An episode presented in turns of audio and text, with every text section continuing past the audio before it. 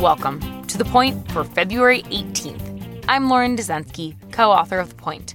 I'm here to cut through the political spin to bring you the news you need to know.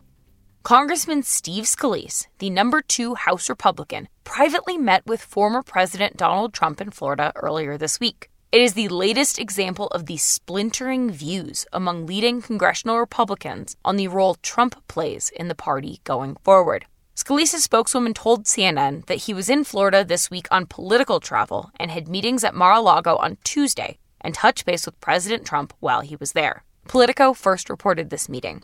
The visit comes at a time when the GOP is split over Trump's legacy in the party as it moves forward in the Biden era. House Minority Leader Kevin McCarthy also visited with Trump at Mar a Lago a few weeks ago. And most House Republicans, with the notable exception of GOP Conference Chair Liz Cheney, view Trump as a force in the party. But Trump's support is less pronounced in the Senate, where GOP leader Mitch McConnell and John Thune, the number two Senate Republican who also faces re election in South Dakota next year, have both worked to distance themselves from the former president in recent weeks. McConnell delivered scathing remarks about Trump on the Senate floor after voting to acquit him in the impeachment trial, even suggesting he might be criminally prosecuted for his actions leading up to the January 6th Capitol attack. On Tuesday, the same day Scalise visited Trump, the former president launched a public war against McConnell for his floor remarks, writing in a statement that McConnell is a dour, sullen, and unsmiling political hack.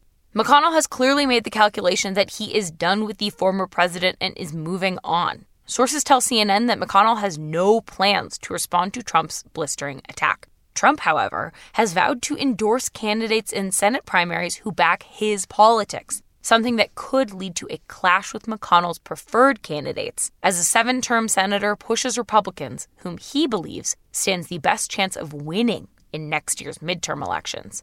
So let's get to the point. Congressman Steve Scalise is the second high profile House Republican to pay his respects to Trump at Mar a Lago post presidency. Is this becoming a trend?